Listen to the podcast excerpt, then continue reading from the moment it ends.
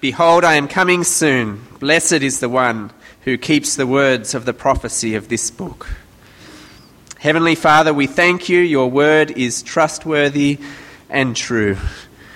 And we indeed pray that as we read your word this morning, that you would enable me neither to add to it or to subtract from it, and that you would help us all to take these words to heart and live rightly as we wait for Jesus to return. In Jesus' name we pray. Amen. Well, the issue today is evil, and in particular, the defeat of evil. And there's no doubt, I think, that evil is a reality that touches the lives of every single one of us in this room. Life in our world is characterized by evil. You just have to turn on the news each week and you see a world full of evil. Islamic State is there, murdering thousands, driving millions from their homes. People smugglers take advantage of the refugees as they flee. We see abortion of millions of babies every year, same sex marriage, the imprisonment of those who oppose it. Our world is full of evil. Closer to home here in Malaysia, it's not, not much different.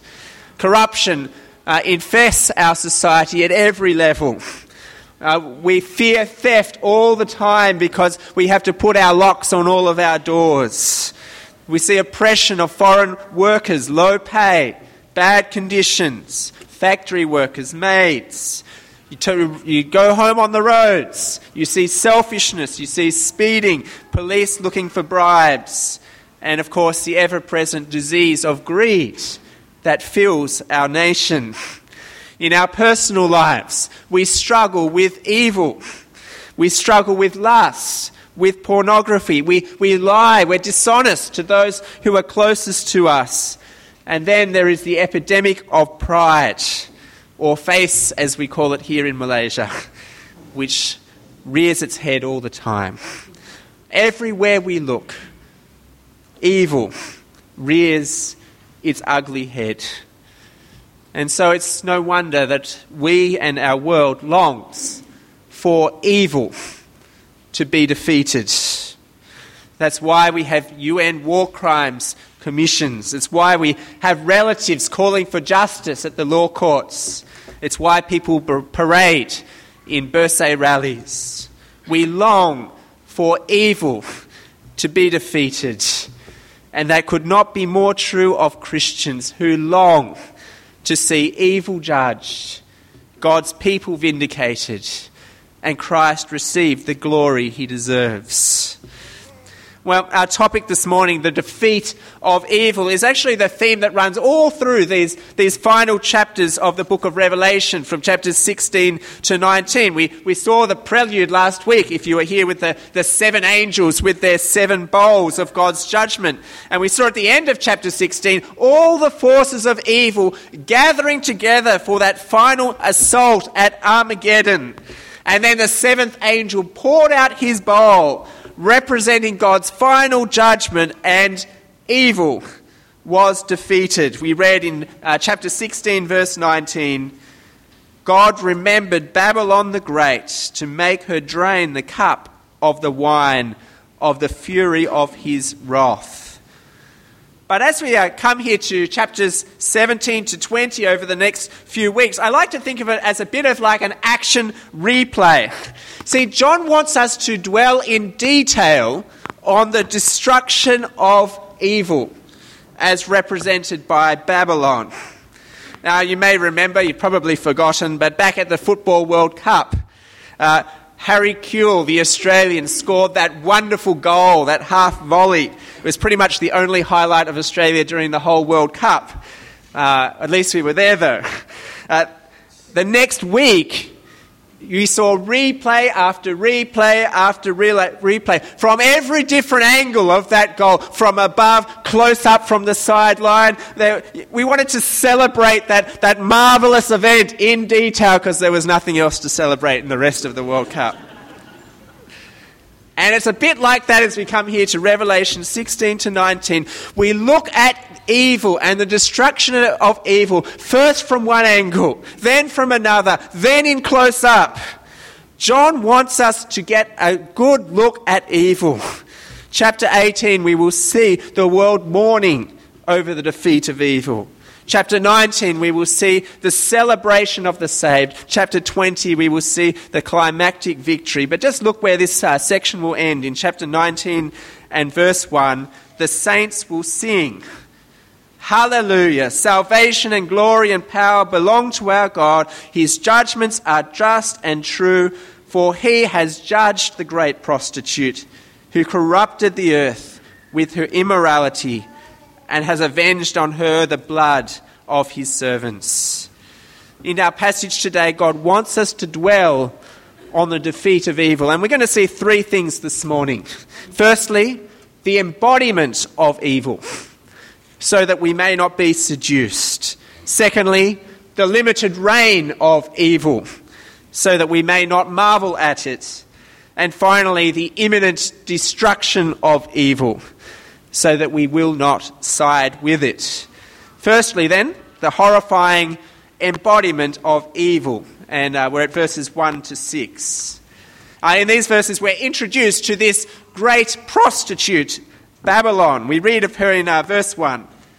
Then one of the seven angels who had the seven bowls came and said to me, Come, I will show you the judgment of the great prostitute who is seated on many waters.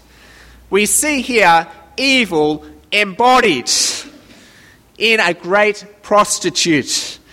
And it's immediately obvious who we're to understand this prostitute to be. Uh, this prostitute is seated on many waters, and everyone knew that the ancient city of Babylon, which we read about in our Old Testament reading from Jeremiah 51, was built on many waters. The Euphrates River ran into the city and it was divided into a series of canals that brought great wealth to the city.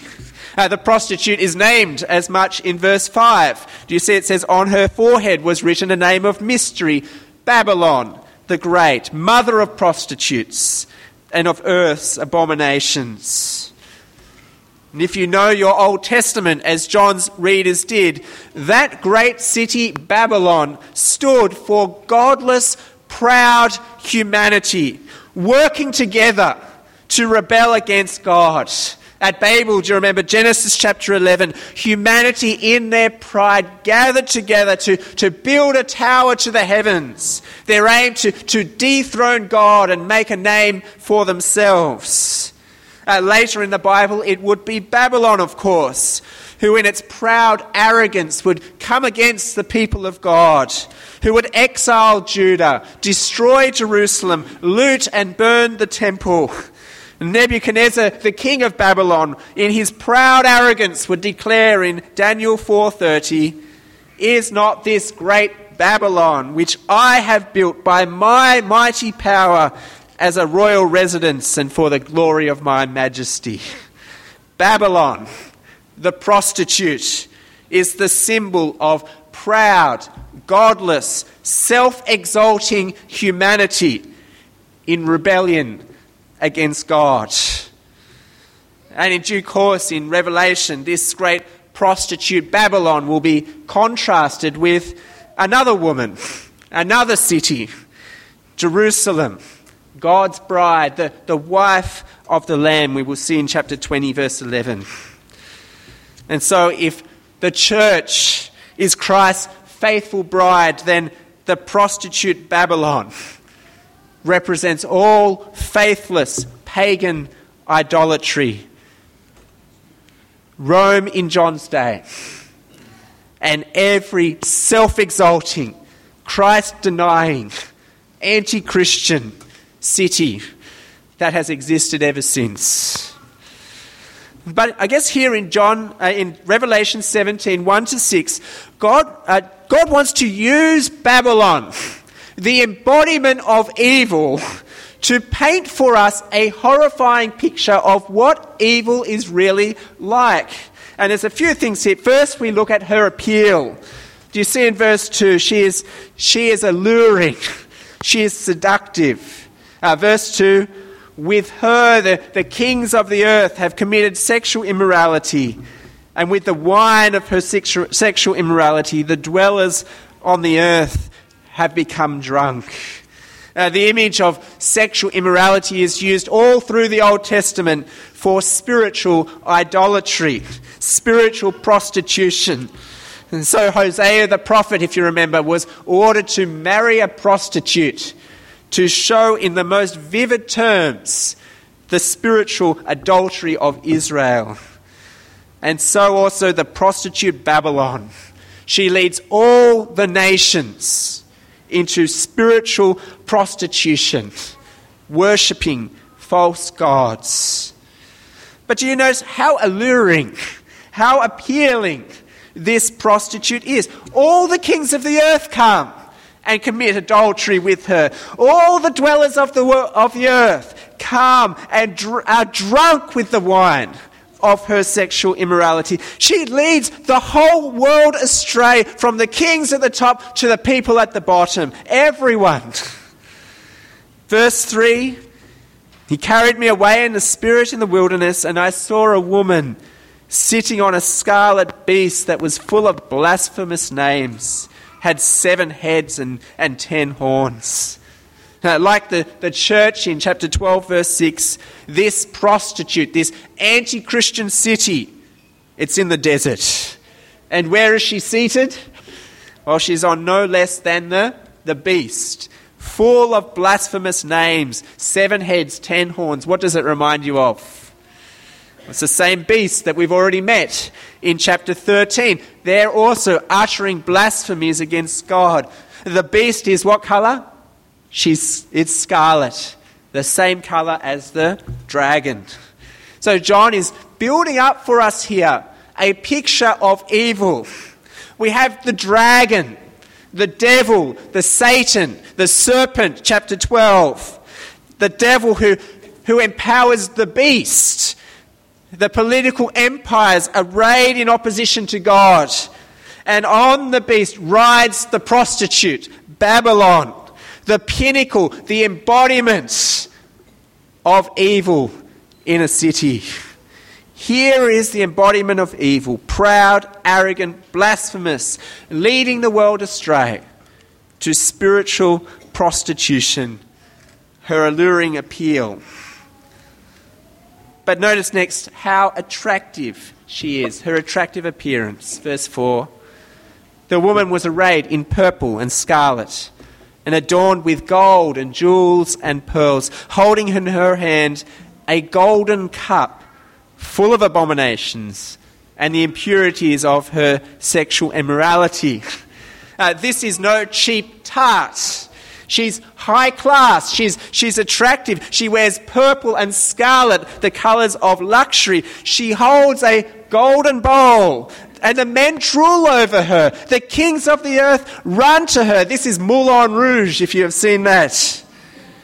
And so here is evil immoral, blasphemous, idolatrous, materialistic, and it's all so attractive. It's all so appealing.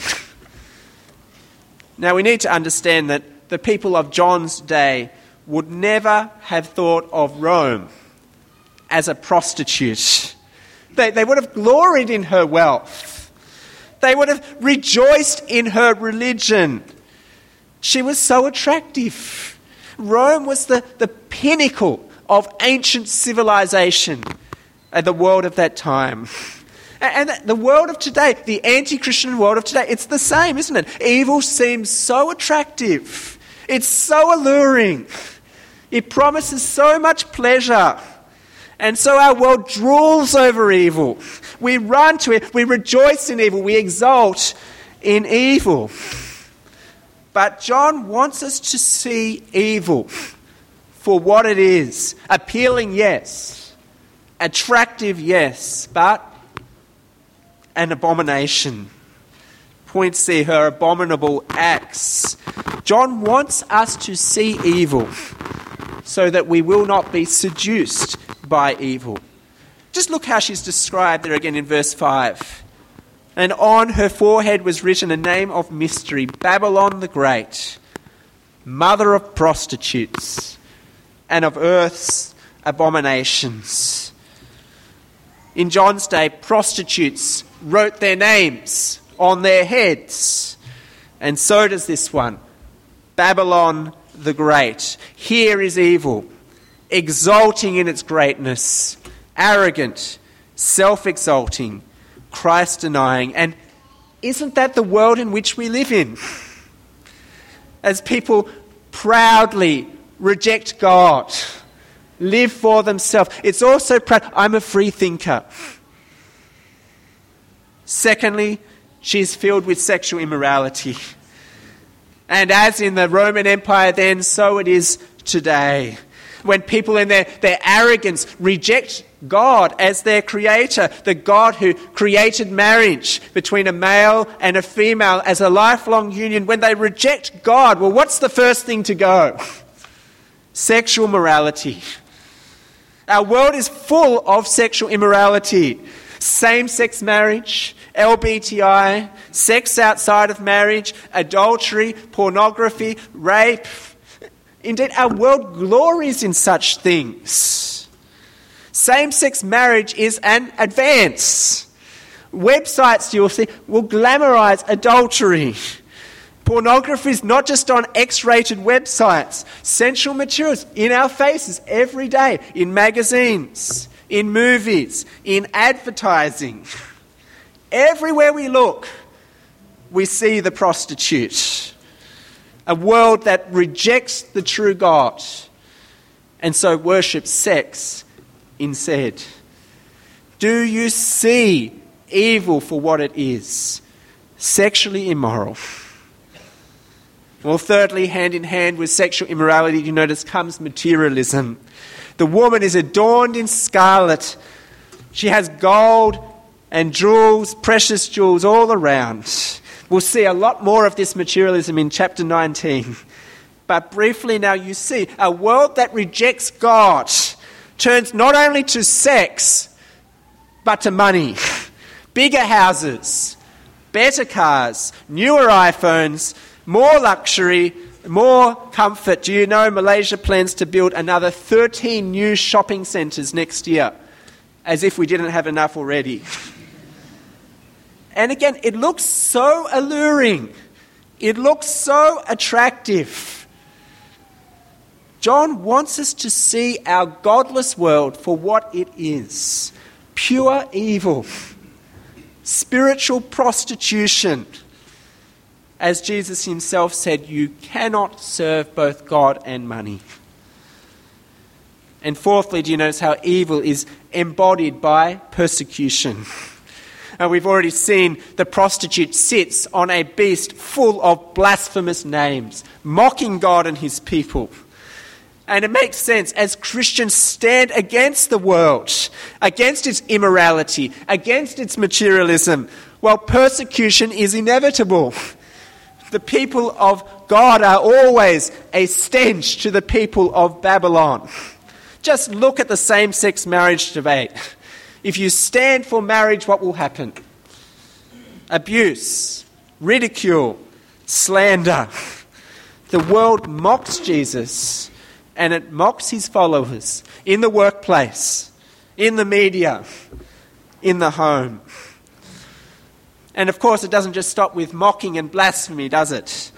As we read in verse 6, it often leads to physical persecution as well. What is this woman like? She is drunk with the blood of the saints, the blood of the martyrs of Jesus. The, the, our world seeks to silence those who will testify to Jesus, even if it means murdering them. And we see it. It's a reality. ISIS beheads Christians in Syria. Boko Haram does the same in Nigeria. And here in Malaysia it happens too, doesn't it? You never read it in the Star, of course. But what happens to the many Malays who convert to Christ? It does happen. I'll tell you persecution, imprisonment, and in some cases death. Have you seen evil for what it is appealing, attractive, but abominable. John wants us to see evil so that we are not seduced. Have you been seduced by evil? Have you given in to this tide of sexual immorality? Have you taken hold of materialism for yourself? Have you silenced your testimony to Jesus for fear of persecution? Here is Babylon, the embodiment of evil, self exalting, immoral, materialistic, persecuting rebellion against the true and living God. Do you see our world for what it is? Or have you been seduced? Point one the horrific embodiment of evil. Point two, then, the limited reign of evil. Now, John wants us to see here that evil is not permanent, so that we will not marvel at it. Have a look at verse 6b. When I saw her, I marveled greatly. But the angel said to me, Why do you marvel? I will tell you the mystery of the woman and of the beast with seven heads and ten horns that carries her. Uh, as John sees this woman in all her luxury and magnificence, he marvels. But he's quickly rebuked by the angel. The world marvels at evil. We see that in verse 8. Have a look at verse 8. The dwellers on earth whose names have not been written in the book of life from the foundation of the world will marvel to see the beast. The world marvels at evil. The world is impressed by evil. But God's people must not be. And so, to stop us from marveling at evil, God wants us to see the limited reign of evil. Have a look at verse 8. The beast that you saw was and is not, and is about to rise from the bottomless pit and go to destruction. And the dwellers on earth, whose names have not been written in the book of life from the foundation of the world, will marvel to see the beast, because it was, and is not, and is to come. The beast here is presented to us as a counterfeit of God and his Christ. If you flick back to chapter 1 and verse 4, look how God is described. Grace to you and peace from him who is, and who was, and who is to come. God, the eternally present one. His name, Yahweh, means what? I am. God is eternally present. But in contrast, the beast, he was. He is not he is to come. It's a parody of the Lamb as well. Chapter 1, verse 18, we'll read of the Lamb I am the living one. I died, and behold, I am alive forevermore. What of the beast? The beast was, verse 7, and is not, and is about to rise from the bottomless pit. Indeed, back in chapter 13, verse 3, we read of the beast. One of its heads seemed to have a mortal wound, but its mortal wound was healed, and the whole earth marveled as they follow the beast. He's a counterfeit of God, he's a counterfeit of the Lord Jesus Christ.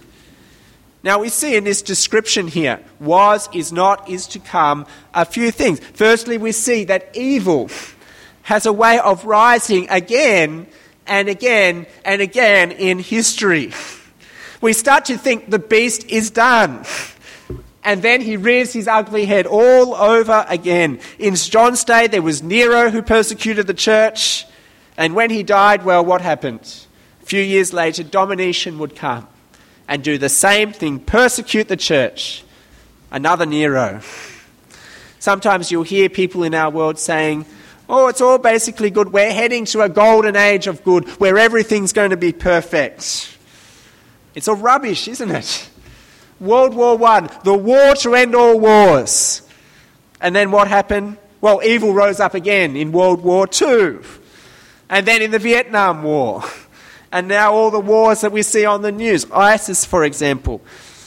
Evil has a way of rearing its ugly head again and again and again and again, and the world marvels. And the world marvels. And the world marvels again and again.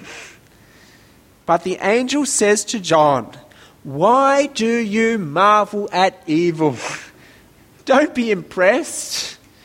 Evil has its time, and then evil is destroyed, finally and completely. Verse 8 What is the beast going to do? He is about to rise and go to destruction. John wants us to get this.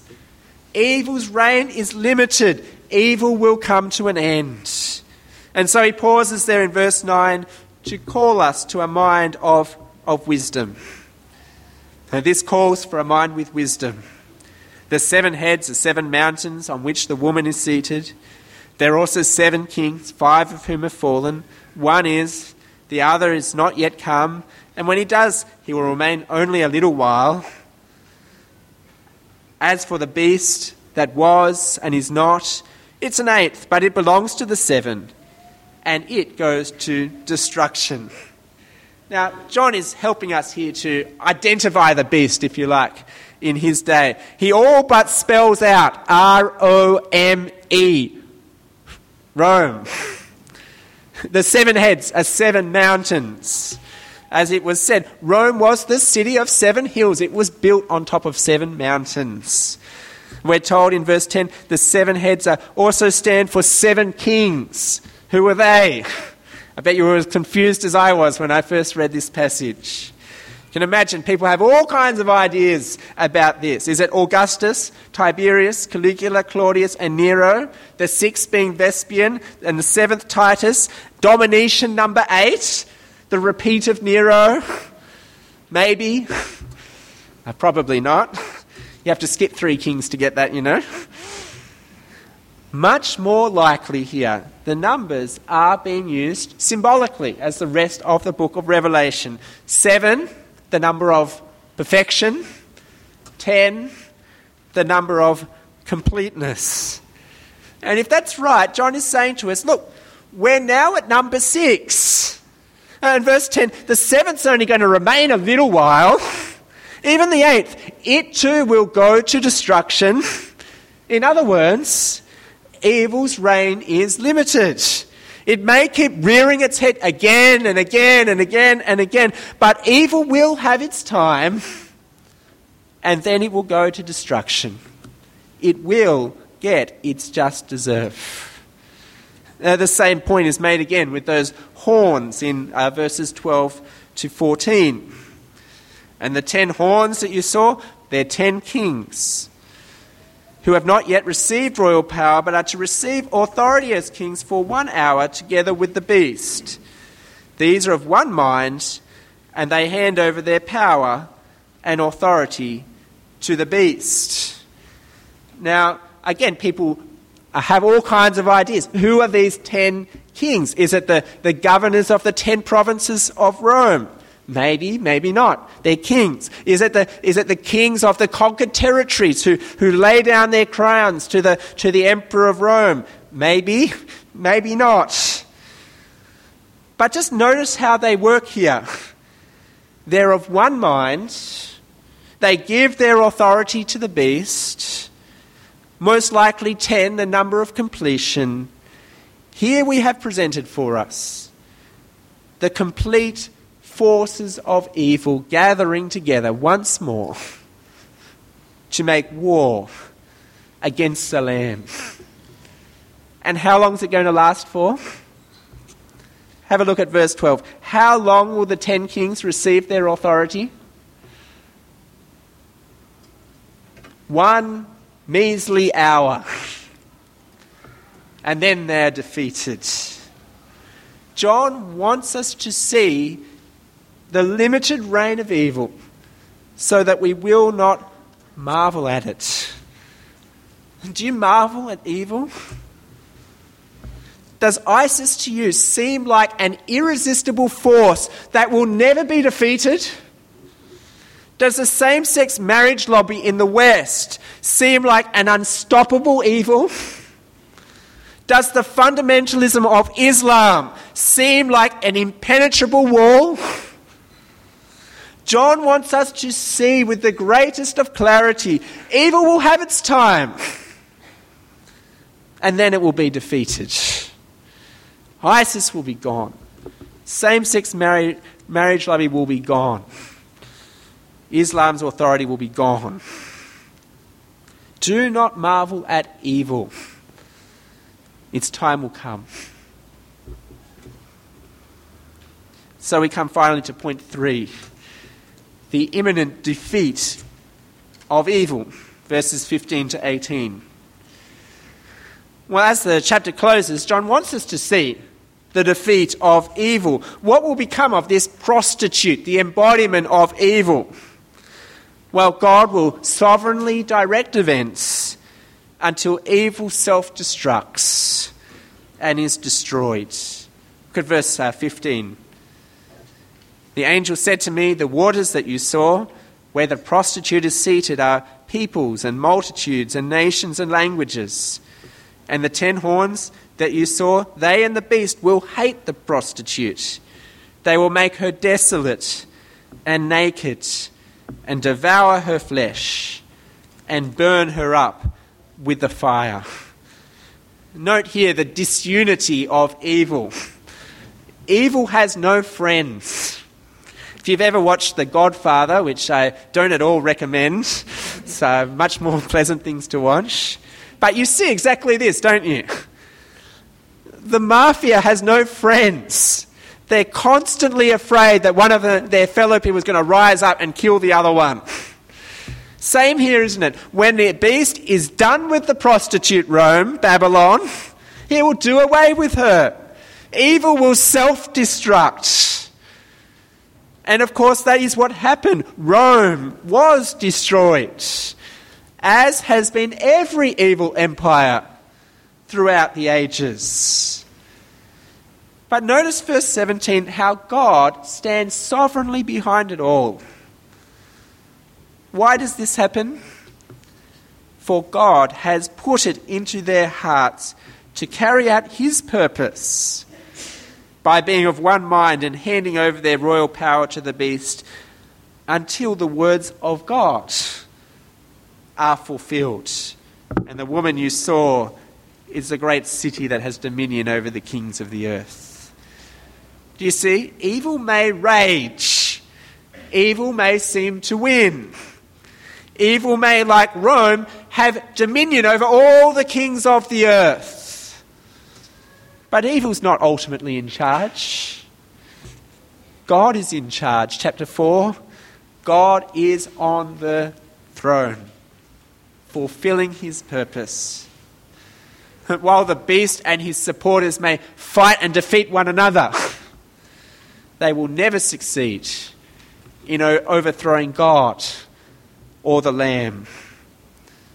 Have a look at verse 14, which we skipped over the ten kings, the, the complete forces of evil gathered together, what do they do? They make war on the Lamb, and the Lamb will conquer them.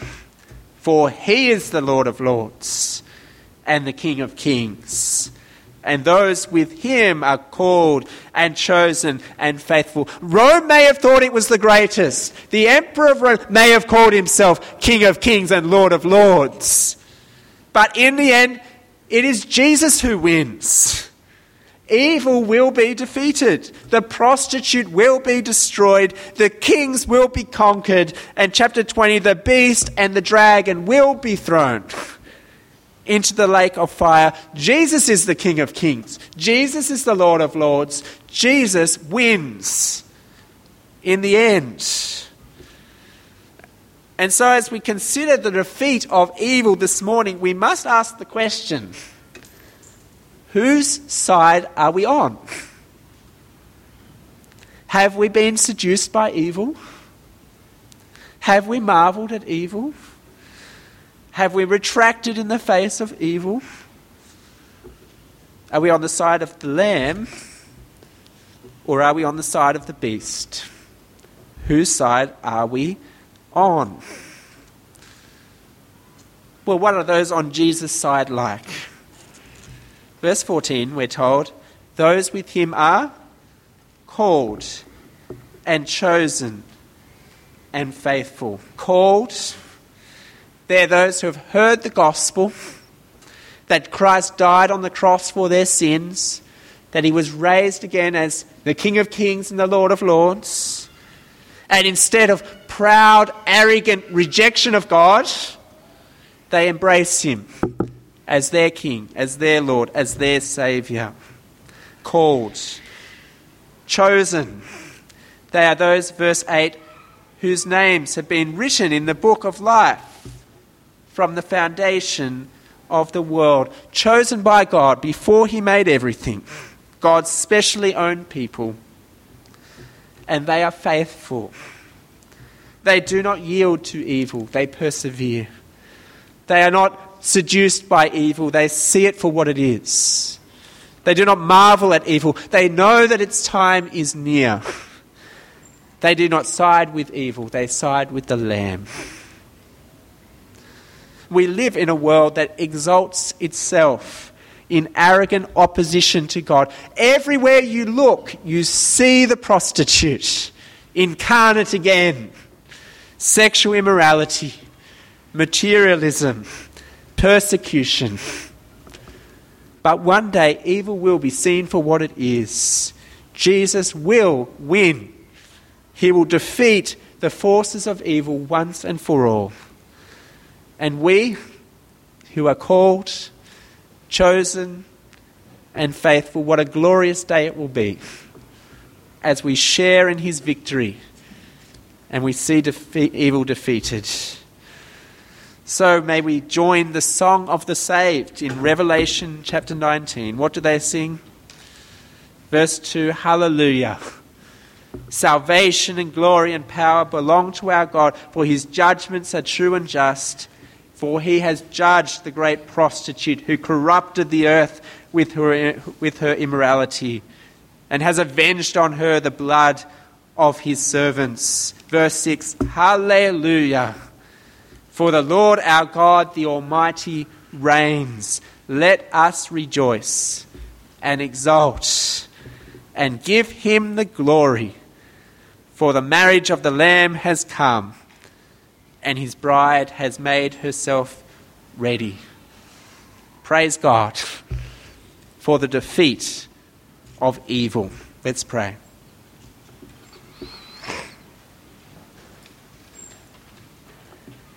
The Lamb will conquer them, for he is the Lord of lords and King of kings, and those with him are called and chosen and faithful. Heavenly Father, we thank you for showing us this morning evil for what it is. We thank you for reminding us that evil will have its time and that you have a day when all evil will be finally defeated. We thank you that Jesus is indeed the King of kings and the Lord of lords. We long for him to return, for evil to be done away with. And so, in the meantime, we pray protect us from seduction.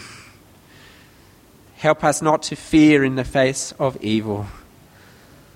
Help us to remain faith, your faithful servants until Jesus returns. And we pray this for the glory of your name. Amen.